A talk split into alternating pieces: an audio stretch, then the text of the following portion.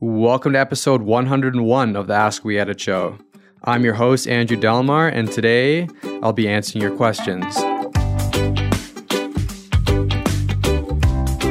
Today's question is How do I write an effective podcast bio?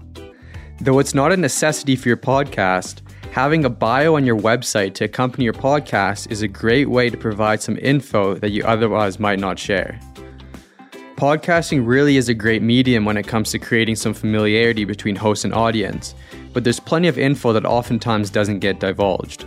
Stuff like background info, where you're from, what it was like for you growing up, hobbies, interests, and even why you started podcasting. Then, on top of that, your listeners probably don't know what you look like, so a headshot can go a long way in creating even more familiarity. This isn't to say that you need to pump out a massive essay. You should be able to convey all the necessary info without any fluff in less than 500 words.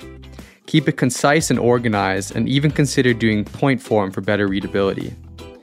This bio is obviously great for visitors to your website, but can also be pulled from if and when you need to share info with a potential guest or interviewer.